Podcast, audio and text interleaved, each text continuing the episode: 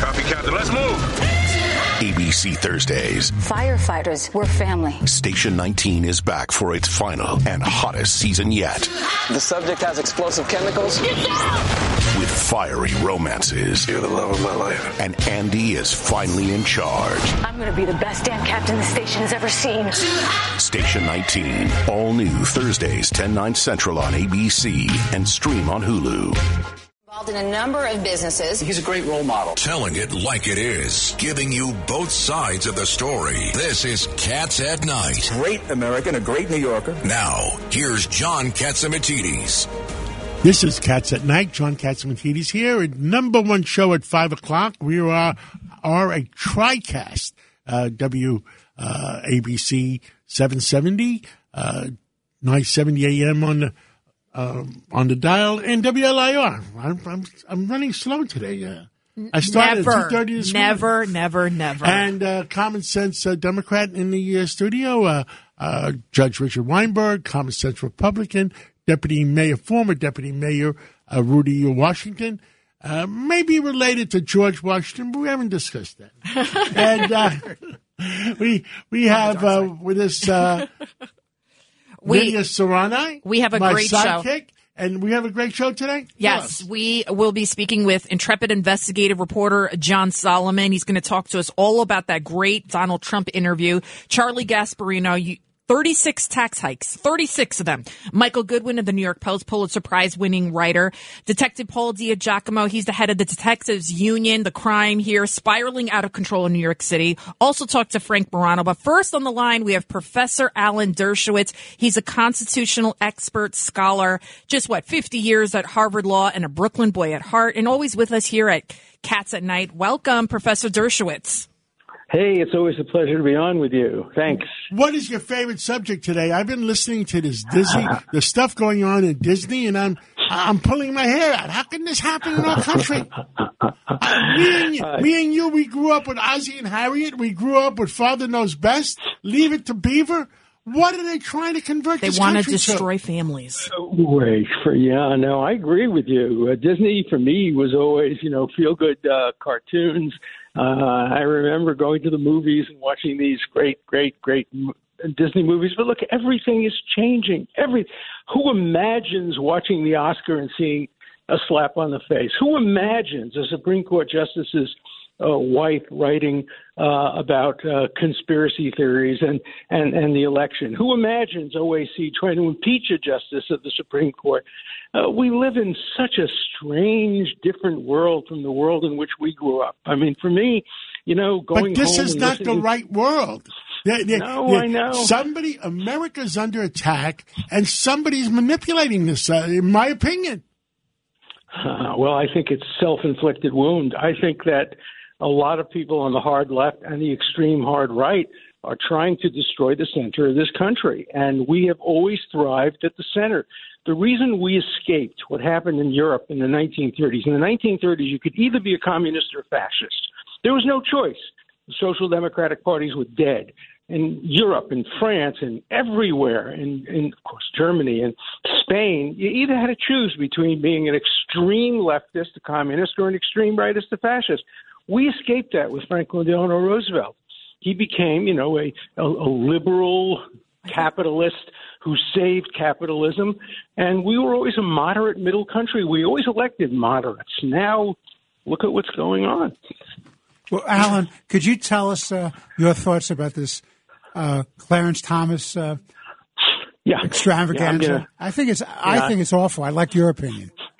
I, I think it's awful. I think he ought to recuse himself. I think the Chief Justice ought to announce that he's recused from all cases involving uh, the uh, January 6th, that uh, he can't be held responsible for what his wife says. And, by the way, he's not the first justice. Remember, Justice O'Connor had an ethical problem. She talked about how upset she was when the election looked like it was going to Gore instead of to Bush. Uh, Justice Ginsburg talked about uh, Trump in a, in a, during the election during a very negative way. Uh, but this one goes further. The appearance of justice is just when he files a dissenting opinion in a case involving whether or not emails should be reviewed and some of the emails may involve him. So, look, I think AOC went too far when she said he should be impeached. Only one justice has ever been impeached, and he was acquitted. Uh, I remember when I was growing up, when we were growing up, the extreme right wanted to impeach Earl Warren and Bill Douglas. It never happened, and he's not going to be impeached on the current record, at least. But he should be recused, uh, even if he's not but, influenced but, but by his Professor, wife. The appearance of injustice. But, but Yeah. Professor, for a long time, we've had the left put in Supreme Court justices that held positions clearly. I mean, uh, uh, uh, uh, Judge Ginsburg was pro, uh, you know, she was for abortion. Uh, you have Kagan, who, you know, on Yeah. questions of, of But she, she LGBTQ. recused herself. I mean, she recused herself. Yeah. Yeah, I mean, Kagan so, recused herself in over twenty cases. but Yeah. none of this is new. I mean, you know, this has been going on since time immemorial. Of course, and it's gotten worse. Um, today, you can predict the outcome of Supreme Court arguments and who will vote on what because you know people are selected for their ideological and partisan uh, bent. Sometimes this is surprise. Trump was surprised when people he appointed to the court voted against him, and Clinton was surprised when unanimously they ruled he had to sit for a deposition and he had appointed two of the justices who voted against him. Sometimes there are surprises, but Right. you know, the, I- the that tells me process. at least there's some integrity left in the Yeah. process. I, I, and, But and- look, I think there's been dis, I think there's been disgraceful conduct on every part. I think the way they treated Kavanaugh was beyond disgraceful. Horrible. Horrible. And, That's the worst. But I think That crooked I think- attorney, uh, Avenatti, whatever his name was, brought those Yeah. women in that didn't even Yeah. remember where they met them. I mean, they should have couldn't been, they should have been they ever indicted. did. why they're him. not why should they're not indicted. why they're not disciplined I don't know they should definitely be disciplined when you make a false accusation against somebody I know because I've been the victim of a false accusation those who make false accusations and the false accusations are proved to be false should be prosecuted but the me too movement says no no no you can't prosecute women if you do you're going to deter them from coming forward well you should deter them from coming forward to make money over lies so, you know, victims should speak out. Victims of real sex abuse should speak out, and victims of false accusations speak out. And I think the Democrats behaved disgracefully. But I also think that the Republicans stole a seat from the Democrats when they refused to give a hearing to uh, Judge Garland. He should Well, I'm, gl- I'm glad they didn't give him. I mean, looking at his behavior today, oh my God, you know. He'd have been a better. He'd have been a better justice than an I, attorney I pray general. you were think. right, Professor. No, I, I agree with that. By the way, you said something that I thought was very interesting. I didn't know. The Chief Justice has a right to uh, tell Clarence Thomas, as a, an Associate Justice, to recuse himself? Or is that a No, recommendation? he doesn't.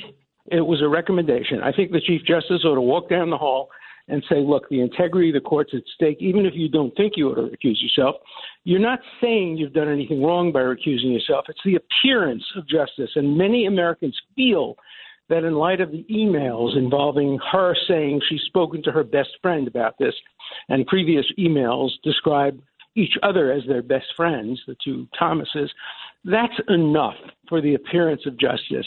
And and I would hope the Chief Justice would persuade him to do it. He could say no. And there's Professor, nothing anybody could do you know, about it. I usually agree with you 99.999% of the time.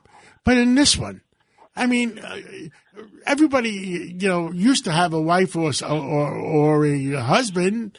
And, you, you know, to go down to that detail, if you can't even speak to your own wife about it, I mean, it's crazy. Well, you can't control what your spouse does in No, I AOC. think that's the issue. Yeah, I think AOC that's the is this is this uh, grandstanding feminist, and here she is saying, "Oh, because his wife did something, now he should recuse himself." And where does it end? What if it's his son? Should the president of the United States recuse himself from handling any kind of relations with Well, Russia or whatever because of Hunter Biden? That's a good idea, Well, actually. whatever. I understand uh, Donald def- Trump in an interview last night said that Putin should reveal what uh, uh, they have on. Uh, yeah, what kind of deal was on- made on with Hunter. Biden? Yeah. What do you think about that, Professor? I think everything about Hunter Biden should come out. I think the American public has was on that laptop. They have a right to know everything. I personally don't believe that Joe Biden, who I've known since 1980, was personally involved in anything wrong. But look, he would not be the first president to have a relative uh, who caused him problems, Jimmy Carter and and obviously Bill Clinton and uh, uh, many others have had that issue. So I think that he should be investigated with that regard. To But he may father. look. And Any father, should come out. any father protects the son. I mean, if you take a hundred different fathers, what do you think? I'm going to ask everybody that. How, uh, take a hundred fathers. How many of them would protect the son, Judge? Ninety nine point nine. Uh, yeah, one hundred percent. One hundred percent. Lydia, I agree. And you know, Judge and Weinberg. I, I would say, I would say ninety nine point nine. Judge, Judge, Judge Weinberg, remember we talked about it? We said if somebody said you're going to save your kid, you just go jump in front of this train. What, did, what was Oh, your yeah. response? Alan? This is what we said. We said somebody tells you that if you don't jump in tr- front of the train at, at 3 p.m. in the afternoon, you don't do it, your, your kid is going to be killed. And you'll say, "Can I get there early?" Yeah, no, of course, everybody would do That's that, what most parents and um, and and and we should assume that. But it doesn't mean necessarily that President Biden profited from it or did anything Well- wrong well, by it. well, I think Professor- each of them stand on their own, just like I think. Yeah, but this is the United States of on own. America. The whole country is at stake right now, Alan. Yeah. You know, this is not uh, ten thousand dollars or hundred thousand This is or a not million Spiro dollars. Agnew. The This is whole country is at stake. I agree, but what do you want? Do you want uh, do you want the vice president to become president? Not that one, no. better Not for that one, country. no, No, he, Oh, my Speaker God. Pelosi. No, I have to Somebody tell you, give me two aspirins. do- What presidents do these days is they pick vice presidents who are so scary to the public that they'll never want to be impeached for fear that the vice president. I, will take over. I, I don't know, And- Professor. I'm one that believes that if he was impeached, uh, she would be so happy to get in that seat, she'll do whatever McConnell tell her to do. You know, um, and what's going to happen, Professor? Eventually, they're going to indict him, and Joe, uh, the president, will pardon his son to keep this from getting next to him. I don't think the president will pardon his son. I, No. first of all, You wouldn't pardon your Joe son? Biden has set in motion. Uh, well, but Did, President did- Biden did has Joe set in Biden forgive his son for screwing his other son's do- uh, wife? Well, that was that was legal. That was pretty That was legal. They- they- that was Is that legal. There moral? was Nothing, nothing It's illegal pretty about unforgivable. that. You're right. That's Yeah. pretty bad. Hey, You're uh, Cat, Cat, dead would, son's you widow. would you pardon your son? Yes. Judge, would you Well, pardon your course we family? would member? all pardon our son. That's Exactly. shouldn't That's what Joe permitted. Biden is gonna do. why it shouldn't be- I, that's I, why it wait a second. I was busy jumping in front of the train. That's why it shouldn't be permitted because everybody would. We do have it. one more And- minute, uh, Alan. Sure. Tell us what. What? Give me another juicy story for another minute. well, you know. Uh, Oh, I have, I, was have a very question. Do you want me to ask him a question? If it's juicy, It, I think it's pretty juicy. So. Mayor Adams Okay. is getting a lot of flack because he's clearing out these homeless encampments. People are saying that the homeless have a right to live on the streets, and Mayor Adams is simply trying to bring our the city people back. are saying the homeless They have have the no right to the streets. Yes. That- they, They are have no dumb. right. They have are no so right to dumb. on That's the what the. Civil Liberties They Union have- and all of them are saying that their They are rights are being violated. They are dumb. They have no They're right full to of live crap. on the street. they have no right to endanger the public. And I think most of the people who have engaged in this kind of horrible conduct over the recent years uh, have been mentally ill, homeless people who previously would be in mental hospitals. Now they've been deinstitutionalized. They have there's no place for them to go. There's plenty of area for them to go. There are homes for them to go, apartments, but they don't go. And I think the mayor has an absolute right to clear them off the street and make the street safe in New York. A- Alan Dershowitz, thank you so much. And, and it's pleasure. always good to talk to you. You know why we have we, we tell the truth and we have a little bit of fun at the same time. And we missed you last night, by Great the way. combination. Yeah, well, we'll do it next week. Thank Good. you. Thanks. Anytime. Thank you. Take care. Bye. Right. Now, uh, I understand uh, we uh, had uh, John Solomon uh, coming in. That's Uh, right. why don't you introduce him, uh, Lydia? And on the line with us right now is investigative reporter extraordinaire, justthenews.com, John Solomon. John Solomon, you had quite the interview. It is making worldwide headlines with former President Donald Trump. Tell us all about it. Yeah, it was interesting. We went down to Mar-a-Lago Monday, and the president really wanted to talk about what Trump Doctrine 2.0 would look like. So, what are the policies that Donald Trump would use if he were president again, or if someone following in the Trump agenda would use it? And it, it's all about unraveling the Biden agenda and getting the world back to a better place, inflation down to a lower thing, energy back to more abundance.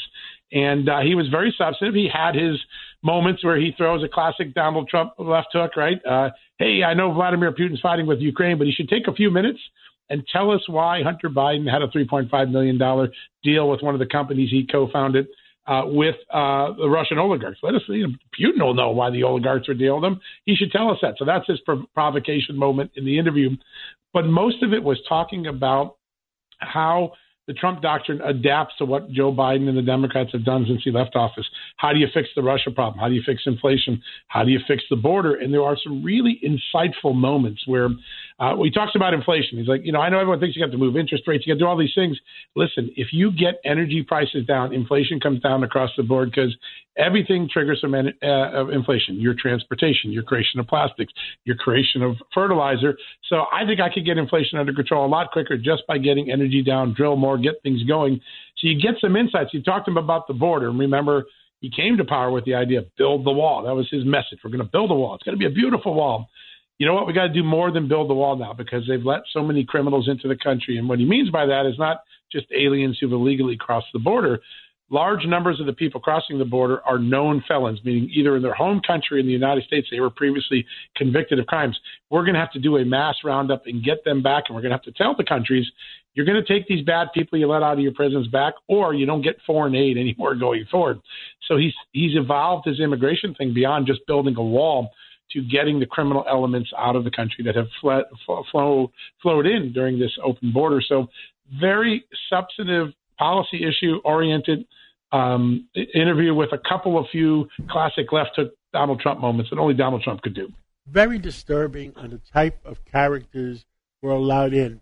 I mean, when yeah. when our parents came to this country, when my father came to this country, they wanted good, hardworking people uh, that that wanted to be Americans. And right now, it seems like uh, some of the stuff that uh, President Biden is doing he doesn't love America. He's trying to kick you know kick our butt. Yeah. I, I don't know how other way to say it. He he you know the one thing that struck me about this version of President Trump, and I've seen him in many different settings in the Oval Office, on the campaign trail.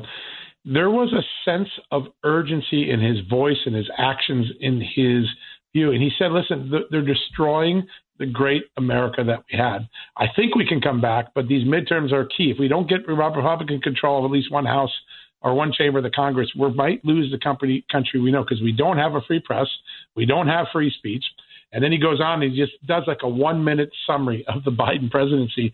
And it's a it's a stream of consciousness, but it's it's really there. He goes, They don't want voter ID, they defund the police, they got sanctuary cities, we've got a weak military they want to raise your taxes. They want to kill our energy independence. That's already been done. And then they're bad on religion, bad on the Second Amendment, bad on oil. Everything that makes this country great, they're destroying. Our system is broken. That's like a one minute line that he just says. I don't think he took a breath during it. He has a sense of urgency, palpable urgency, that this country is being destroyed, and he wants to put a stop to it. Whether he's running for president or picks someone to run for him, he wants to stop the, the reversal of this country. You know, people look to criticize uh, Trump, but he's more right than wrong. I mean, there's an uh, attack going on in, on this country, on the United States of America, from so many directions. Our legal system is under attack. Our education system is under attack. Our borders are under attack. Yeah. And our children are under attack with the drugs pouring over. They're making they're making American people poor and making the Russians, the Venezuelans, the Iranians rich. I mean, exactly how else do right. you say it? No, you said it eloquently. That's it. And, uh, you know, it's interesting. I've always said this about President Trump. When he's talking about the grievances of the American people and he's carrying the grievances of the American people on his shoulders, he really taps into middle America. And then when he's got his own grievances, sometimes he forgets about the people. But in this interview, he was dialed into Joe Sixpack, into Ma Pa on Main, Ma Pa Kettle on Main Street. And I remember there's a couple moments in the interview, like he said, you know, Republicans talk about the price of the barrel of oil. No one knows what a barrel of oil is. It's about the price at the pumps. And you know what it was when I left? It was a buck eighty-seven. It's five dollars in the Midwest. There isn't an economy in the Midwest to help people pay for five dollar gas. Another time he talked about you go into the hardware store, you can't get basic things to fix your house. Now I'm guy. I try to build fancy buildings. I can't get the stuff. If I can't get it as a billionaire, can you imagine what everyday mom and pa are dealing with? He kept going back to everyday Americans and saying, listen, the reason I'm upset is not about me anymore.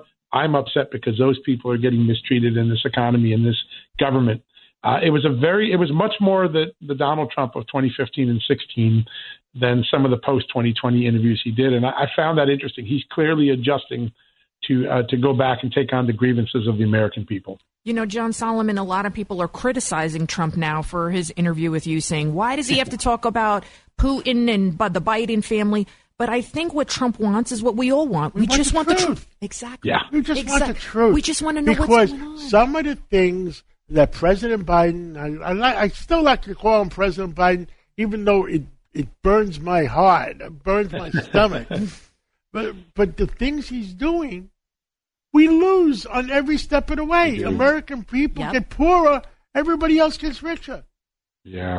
Bob Gates is the defense secretary that sat with him for many years in the Obama. He said he was wrong on every issue. Every issue he was wrong on. I think more Americans are starting to believe Bob Gates every day. Um, you know, I, I'll- want to answer a little bit. I, I've got some criticism from this too. Well, why'd you let him say that? Well, the answer is I know exactly what he was doing. He's watching the news media the last couple of week days, trying to make lemonade out of the terrible lemons that were in Joe Biden's trip to Europe. Joe Biden made a massive mistake when he suggested that there need to be regime change, and he's been walking it back for days. But some of the media have gotten to the idea, oh, this could be a Ronald Reagan moment, or this was a Winston Churchill moment. No, it wasn't. It was a blunder. Donald Trump wanted to remind people that Joe Biden isn't Winston Churchill. He isn't Ronald Reagan. He's the guy who let his son stick his hand in the oligarch cookie jar of Ukraine and Russia and make millions without speaking up. That's why he did that stunt with with Putin. He knew it would get everyone's attention. Everyone would have to cover it. But at the end of the day, he wants to remind people Joe Biden created the situation. Why? Because his son was in the cookie jar of the oligarch system, corrupt, crooked, and corrupt. And that's why he threw that left hook in the middle of the interview. I could see it coming. He was like winding up, like, uh oh, he's going Hunter Biden. And sure as heck, he goes there. I think that's what he was trying to achieve. And it looks like the president knew all about it, what his son was doing. Well, you know, you don't know what he knew or what he didn't know, but there's a reason he's doing what he's doing. And one of the speculations is he's trying to protect the son, just like any fa- other father. But right now, it, it's the United States of America we're, we're worried about. So, Yeah. you know, We have to worry about ourselves, absolutely. Yeah. 'cause, You know, well, John Solomon, thank you so much, and uh, God bless you, and keep doing the work because the American people deserve the truth. and where can we see the full interview that you did with Trump? It's uh, it's on the Just the News website. Uh, all the Trump stories have it embedded. It's 30 minutes uninterrupted, no commercials. You can watch it. It's uh, it's a pretty fun uh, watch. It's also up on Rumble on the Just the News channel as well. JustTheNews.com. Well, thank you so much, John Solomon. Thank you. Oh, thank you. Thank so you much. guys. All right, have a good day. Breaking news, WABC. And that breaking news is coming from General David Petraeus, who has the latest on Ukraine. We will have his report right after this. Shipping can make or break a sale, so optimize how you ship your orders with ShipStation. They make it easy to automate and manage orders no matter how big your business grows. And they might even be able to help reduce shipping and warehouse costs. So optimize and keep up your momentum for growth with ShipStation.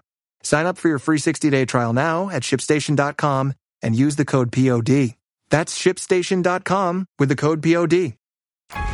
A common sense recap of the day's biggest stories. It's John Catsimatidis and Cats at Night on 77 WABC.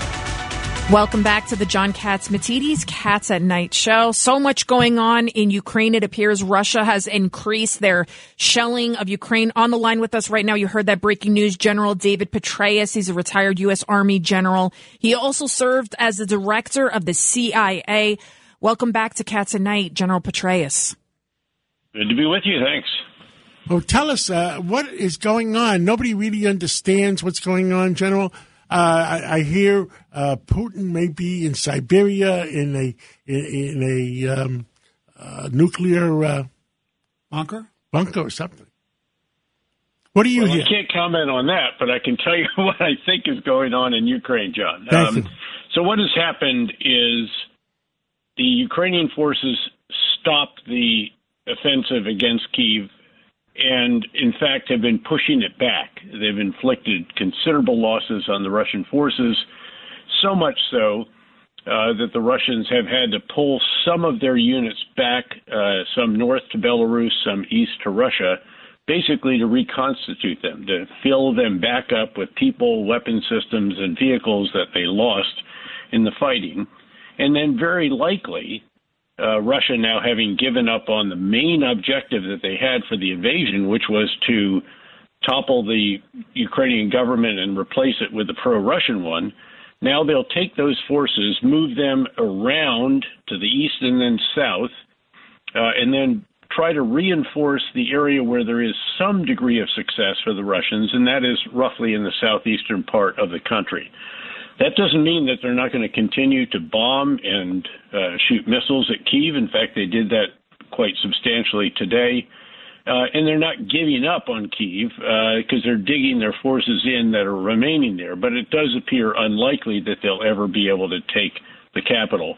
And again, Ukrainian forces have even pushed some of the Russians out beyond artillery range. So the worry now for Ukraine is the southeast. Uh, this is where we find the embattled city of Mariupol, the second major port of Ukraine. It's in the southeastern part of the country on the Sea of Azov. Uh, it is the city that's been encircled for a number of weeks. It, it is literally the Ukrainian Alamo at this point in time, fighting to the last defender.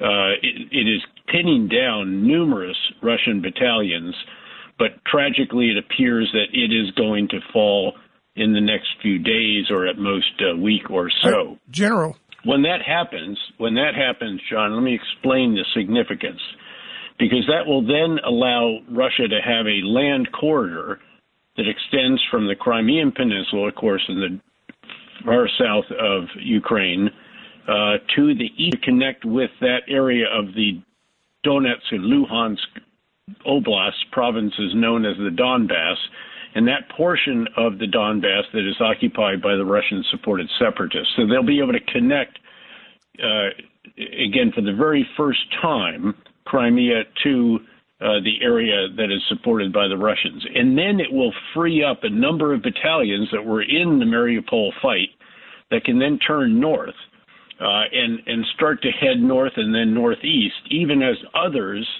uh, over and east of Ukraine begin to head to the southwest. And they're trying to have a pincer movement. Now, this is a very substantial distance. I don't think they'll be able to do it, but they'll put pressure on the Ukrainians as they do. In the meantime, of course, the separatist forces are being reinforced by Russians, and they're pushing out uh, from the separatist controlled areas of Donetsk and Luhansk. So this is an area, this is perilous because this is, this is a long distance uh, from any kind of Ukrainian forces that could be moved there. And even though Ukraine has done really well in Kiev, Kharkiv, um, another major city in the north, um, and have prevented any possibility, I think, of the Russians getting all the way to Odessa, the major port in the southwest of the country there there could be real challenges in this southeastern area. And, and of course, keep in mind also, John, if you would, that it's now becoming about leverage on the battlefield because they're now really starting to uh, exercise uh, and to engage in negotiations. The first most recent round was held in Istanbul. Unlike the previous ones, this seemed to have some degree of substance. The Ukrainian representatives laid out their positions. The Russians said they'll take them back to Moscow. By the way, that's when they also said, as a gesture of goodwill, they're going to remove some forces from around Kiev and Chernihiv, another city in the far north. Again, that's nonsense. They're pulling them back because they're no longer combat effective and need to be uh, re- replenished with people, weapon system, and vehicles. Um, and again, as as you heard, they've hit Kiev hard today.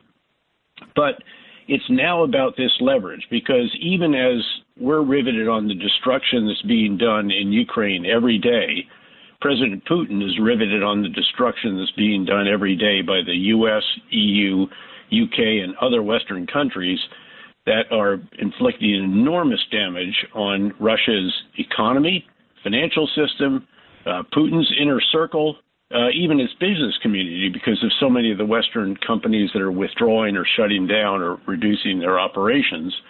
Uh, and also, Putin's watching some of the very best and brightest of Russia leave the country. Hundreds of thousands, I think, is, is an accurate number at this point in time. So he's got to get something out of the negotiation at this point in time. Ukraine obviously wants to get the damage and destruction to cease.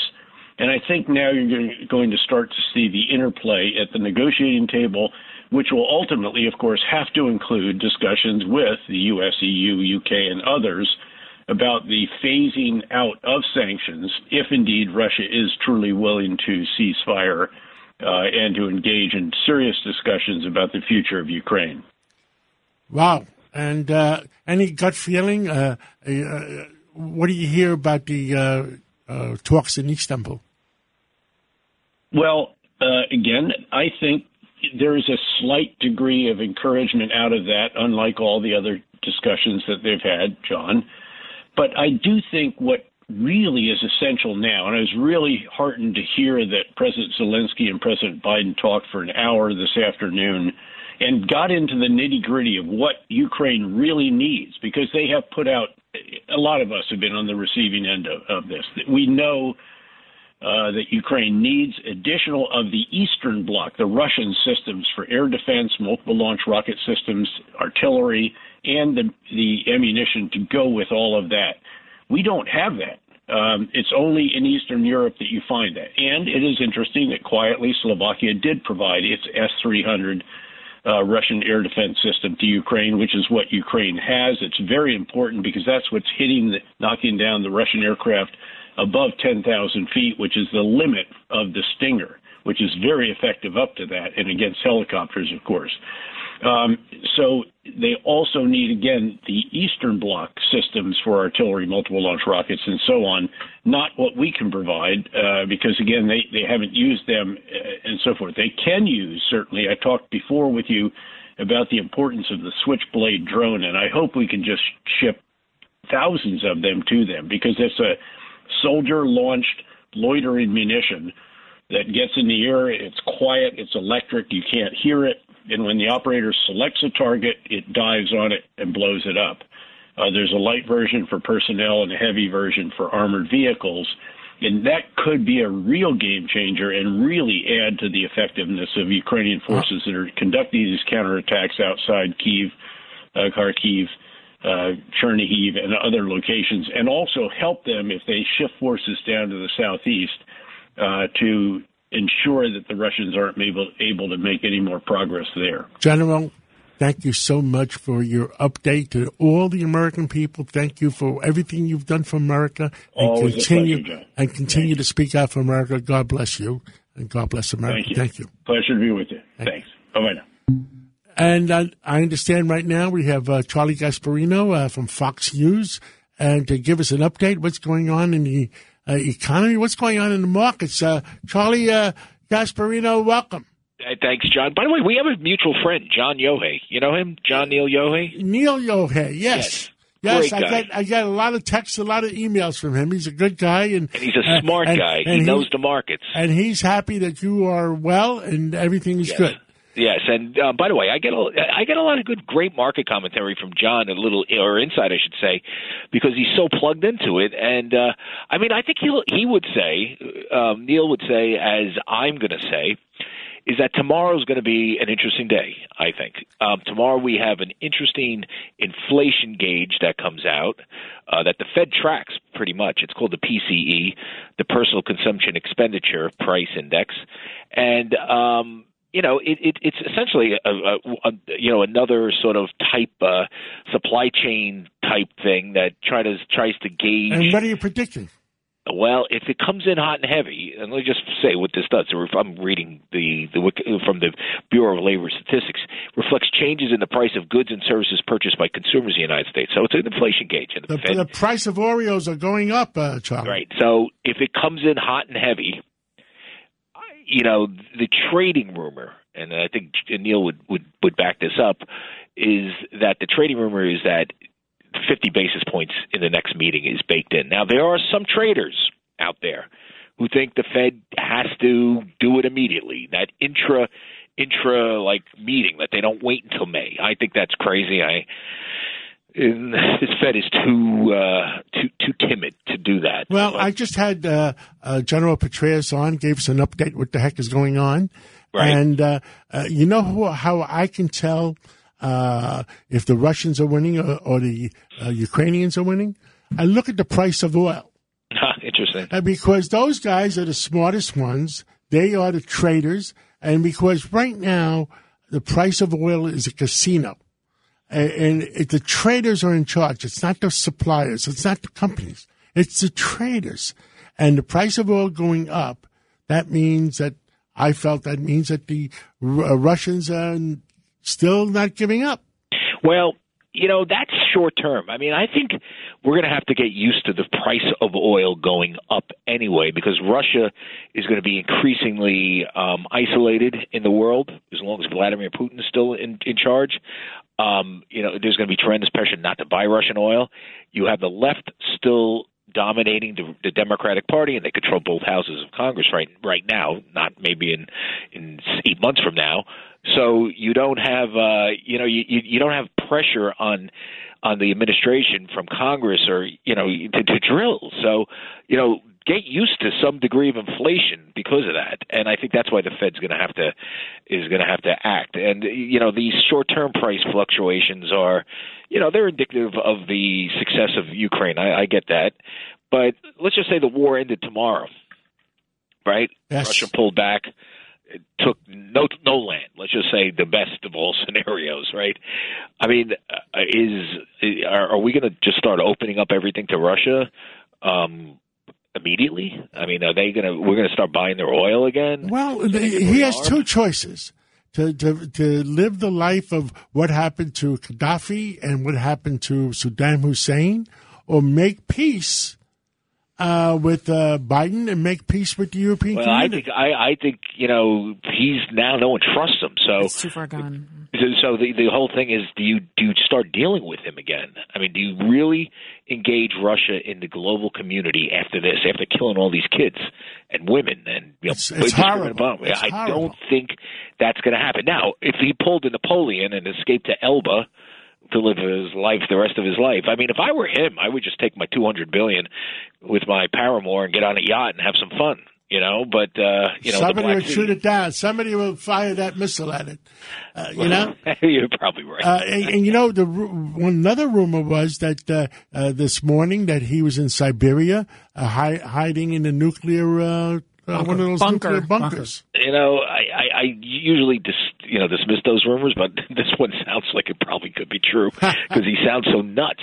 I mean, this whole thing is so crazy. I mean, what, like, like, what do you think you get at it? So, so you get like you get the Ukraine. I get it; it's got minerals and this and that. But does Russia really need minerals? I mean, it, It was a needs stupid move. it me- needs open it needs it needs essentially capitalism to you know to basically take the i mean when i talk to people about russia they tell me you know there's a castle and then a mile away there's a slum. I mean there's this sort of like great disparity or not a slum but a a very working class area. There's this huge disparity of income there. Well, the same thing. The, the, Joe Biden lives in the White House, and everybody else uh, is uh, getting poorer because of the price of gasoline. but we we don't have that starkness that they have thank god or else there would be a, there would be a revolution Well, Charlie Gasparino, clearly Putin cares more about power than about anything else. I mean, he's killing Russians as well. Those soldiers that are going in there. who don't want to be there. And, No. you know, by the way, you look at the pictures of them. They're like, this is the last they're place children. I want to be. I know they're children. One last question: the tax hikes, thirty-six of them. So we wh- what? Like what I said, you know what I said? What? I, don't- I, don't, I have no News- idea what, what's going through his Newsweek- brain with this, but it's not going to happen. Obviously. Last last thing, and we got to take a break. Newsweek calls me up. Uh, what is it, the Daily Beast or something? Yeah, yeah. And they said to me, "The 700 billionaires, you're one of them. What is what's going to happen?" I said, "550 of the 700 are big Democrats contributing big to the Democratic Party." What's wrong Let- with let them- billionaires? Let them, take care. why are they trying What's, to what's punish wrong with billionaires? success? Wait, wait, what's wrong with billionaires? We create the jobs. You create the jobs. I- You know, I just went through. I I just went through cancer treatment at NYU. You know, thank God Ken Langone is a billionaire and gave two hundred million to the That's place. right. The place is great. It You're- you're probably saved my right. life. And I was at Columbia Presbyterian today, and they're saving my life. And I wouldn't have a job for if it wasn't for this billionaire. I wouldn't have a job to if that. wasn't for the billionaire that ran Fox. Runs Fox. You know, I'm there too. Charlie Gasparino, thank you. We'll talk real soon, and thank you, and keep up the good work. Thanks, And John. I'm Talk to you glad, and I'm glad you're healthy. Thank, you. Thank I appreciate it. Thank Thanks, God. God. Thanks, guys.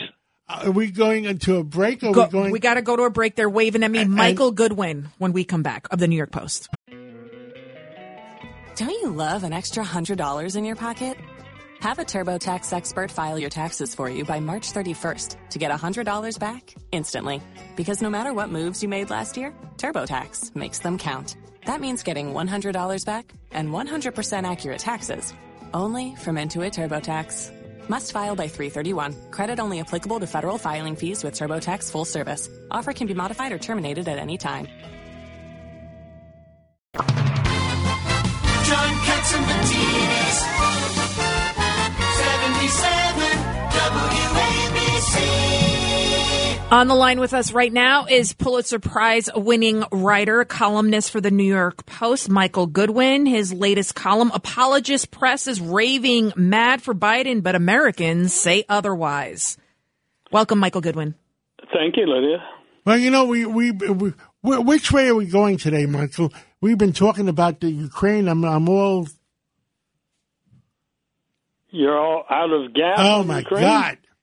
Well, and we're, we're also for confused about every move Biden seems to make. Every move. Every, um, everybody else wins and America loses. What's going on? Well, uh, just to the, to the topic of my column uh, in yesterday's post, my point is that it had to do with the the president saying that uh, basically we had to remove Putin. Putin couldn't remain in power, and then the way that the media reacted to that, the way the White House handled it, and uh, the the point I'm arguing there is that the White House is listening to the media more than it is to the public. And that's why I believe that Joe Biden has such very low approval numbers. Uh, he's got 100% in the media, but he's got 40% in the country. Now, why that gap? And I, I think that tells you a lot. First of all, we know that more and more people do not trust the media. They, they believe that they're being lied to or misled intentionally or unintentionally. Um, and so you have the president uh, on this issue of what he said about Putin sort of flipping overnight. If you'll recall, the minute he said it, the White House uh, traveling party came out with a statement that he was not calling for regime change. But now Biden says, you know, he's ma- not making any apologies for it. He's not walking back the statement. Nobody thinks I was calling for taking Putin down. Well, his own aides certainly did. That's why they put out the clarifying statement. But I think that what flipped for Biden was that he got he got a lot of praise from left wing journalists about the statement, saying it moment of clarity. Uh, one guy in a Daily Beast compared it better than uh, JFK's Ich bin ein Berliner, better than uh, Ronald Reagan, Reagan, Mr. Winston Gorbachev, Churchill. tear down this wall, and then finally it's it's almost as good or, or rivals Churchill's Iron Curtain speech. I mean, it's like how much how I must have heard a different speech. Uh, but nonetheless, I think that the White House suddenly is finding itself being praised for something it disavowed. Uh, I mean, it's because the media is just so determined to protect him that they will find any way to distort the facts so that they can try to make him look good. But the public's not buying it. And really, when you think about it, shouldn't there be a closer connection to what the media says and and thinks about a president and what the public says? Shouldn't the the media's coverage reflect uh, the perspective of the of the you know the average person in the country, uh, at least on some level, somewhere. Uh, but when you have a 40% approval in the public and near 100% approval in the media, something's wrong.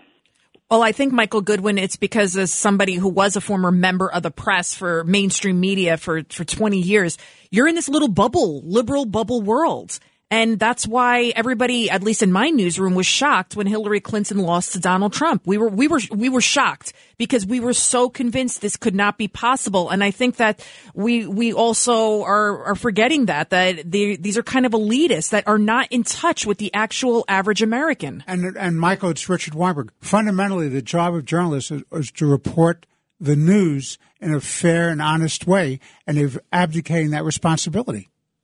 Yes, I, I mean, I think um, you know, as as Lydia said about journalists being shocked, many of them were crying. Yes, right. I mean, we've heard stories about people crying that the parties were canceled, that sort of thing. Uh, so th- this idea that that they are fair is just old fashioned. It's not true anymore, and I believe that it's it's not just bias, which which we've we've discussed before, and I I certainly have been a big proponent of that view. I've now changed my opinion on this. I don't think it's bias. I think it's corruption. I and I think it's corruption because they know better. They know what they're doing. They know what they know that speech how it was any, heard. You know, we only got a minute left before a break. Isn't there any guilt among these journalists? I mean, I can't It believe should be against that. the law. How can to they, lie like how that? can they call themselves legitimate journalists and not tell the truth and not and know, knowingly not telling the truth? Where's the integrity? It's gone. And I think that they would blame Donald Trump for that. They would say that Donald Trump was so dangerous that they had to put their not just their finger but their feet and their whole body on the scale to tip it to first Hillary Clinton and then Joe Biden. I really believe that. I mean, if you go back and I I wrote about this uh there there was a media reporter at the New York Times um in in the summer of 16 wrote a, a, a story, a column really, not an opinion column supposedly, but a column, and it began this way: If you think Donald Trump is a racist demagogue, and you think it would be dangerous for him to to have his fingers on the nuclear button, how in the heck are you supposed to cover his campaign? Mm-hmm. Now, now, last word. There's, the people have to realize there's five and a half billion uh, people in this world run by dictators, two and a half billion run by the free world, and they're depending on Joe Biden and the United States of America to keep those two and a half billion away from the five and a half billion. Let me tell you something. I am nervous. Well, I think we all are, John, and I think I think we have a right to be that he doesn't seem stable. I mean, to say what he said about Putin, that uh, regime, basically calling for regime change in a country that has nuclear weapons, and and uh, with a dictator who has talked about using nuclear weapons. I mean, that that is how sloppy he was to use that phrase. Very and sloppy. to try to to try to deny that it's significant, I think is you know it's like him saying I didn't cause inflation either. The border, you know, it's not my fault. I mean, nothing's his fault. Nothing. He, you know, it, it's unbelievable, and the media won't tell him the truth Michael? because they're trying to protect him. We're, we're out of time. Michael Goodwin, New York Post columnist, and and no, to me, number one at the New York Post. Thank you so much, and we'll catch up again real soon. My pleasure. Thank, you. Let's take a break, and when we come back, we have We have Paul DiGiacomo, the head of the Detectives Union and for the he NYPD. He has an idea of what the heck is going on in Albany, and he's going to tell us. It's a common sense recap of the big stories. It's Cats at Night on 77 WABC. On the line for us right now, Paul DiGiacomo. He is the head of the Detectives Endowment Association for the NYPD. And uh, before we get to Paul DiGiacomo, tune in tonight at 10 o'clock, Rita Cosby show. She will have New York State Governor Kathy Hochul. So Kathy Hochul on Rita Cosby, 10 o'clock tonight. Detective DiGiacomo, what the heck is going on? In the words of John Catsimatidis, the bail reform, you're seeing the same perps out over and over again. Absolutely. I mean, this is taking a uh, toll on on the good law-abiding citizens of the city and the state. You know, went we went on today with uh, the defendant Justin Morel um, was arrested again, the third time uh, for stealing a car. The first time he stole a car and almost killed a New York City police officer, uh, Detective Dalsh Veve, who's a true hero. And uh, this individual does not learn his lesson, and he, belong- he belongs behind bars for a long time. And that officer is permanently disabled. Isn't that correct? He's yes, he's confined to a wheelchair. Uh, Right, I remember that. his life. Horrible. And he was allowed out again and again. Was he bailed out on the new uh, the new case? Or No, was no bail on the, uh, on the bail reform. Yeah. Uh, Is he out right now? Yes, he's out. He's out on the street. Horrible. give us. I mean, there's horrible stuff going on in our city. Horrible. And tell us the inside track. Eric Adams, uh, Mayor Adams wants they want uh, to reform, get rid of the bail laws, or reform them further. Uh, the uh, the governor Holcomb wants to do it. What's going on with the state senate and the state assembly? Tell us. Well, that's the magic question. Nobody really knows. Uh, you know, it's it's very disturbing uh, that people are being shot, assaulted, and injured at an alarming rate, and Albany sticks their head in the sand. You know, they made a mistake. They need to fix it. If they don't real, realize it by now, I don't know when they will. I mean, how many more times are we going to hear about the same perpetrators, that father and son? They owned that pizzeria in Queens. They were almost Mm-hmm. stabbed to death, and the two perpetrators, they've been uh, doing this over and over again. They should have been behind bars. And the actions of Albany are emboldening the criminals in the street. They know there are no consequences, and uh, until the bail reform issue is fixed, people are going to continue to be shot, killed, and injured. They've sent out a message. It's a lawless city, and they're not doing anything about it, Detective. Well, then they, they should give everybody else a gun and, and na- rename the city uh, Dodge City. And the Albany legislators are so concerned about the black and brown suspects. How about the victims? How about the victims, Well, most know, of whom are black and brown? That's correct. Uh, a majority of the victims are from uh, people of color, and uh, and we lost focus. You know, we're more concerned on protecting the criminal than protecting the victims of crimes. That's what John always says, right, John? It's horrible. There's 3,000. Uh, you know, we talked to the commissioner uh, last week and the week before, and we talked to uh, uh, the uh, uh, deputy commissioner of. Uh, of what, what's his title? Oh, the chief of detectives. Right. And they said th- the same thing we're saying: three thousand criminals, violent, violent criminals. If we get them off the streets and we put them in jails, because uh, after fifteen crimes, after twenty crimes, what the heck is going Right on? now there's only New York City will be a safe place again, and enough is enough. Right now, we only have 5,700 people behind bars in Rikers. During Giuliani, it was 19,000. There's 8.5 million New Yorkers. It's insane. Paul Well, New York City detectives Thank are out you. there doing their job.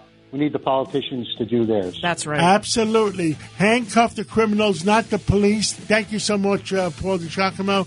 And Judge Weinberg, thank you so much. Uh, Rudy Washington, the former deputy mayor, thank you for everything you did. Lydia Serrani. Rita Cosby, sidekick. 10 o'clock tonight, Governor Hochul. Thank you, and thank you to all. And make sure you make a contribution. Go to WABCRadio.com, hit the donation button for food for the refugees. 100% of it is going to go to them.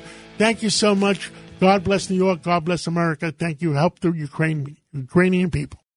If you own a vehicle with less than 200,000 miles and have an auto warranty about to expire or no warranty coverage at all, listen up. CarShield has a low-cost month-to-month vehicle protection plan that covers more parts than ever. Visit carshield.com/audio to find out how you could pay almost nothing for covered auto repairs. Drivers who activate this vehicle protection today will also receive free roadside assistance, free towing, and car rental options at no additional cost. Get your free quote today at carshield.com/audio. That's carshield.com/audio.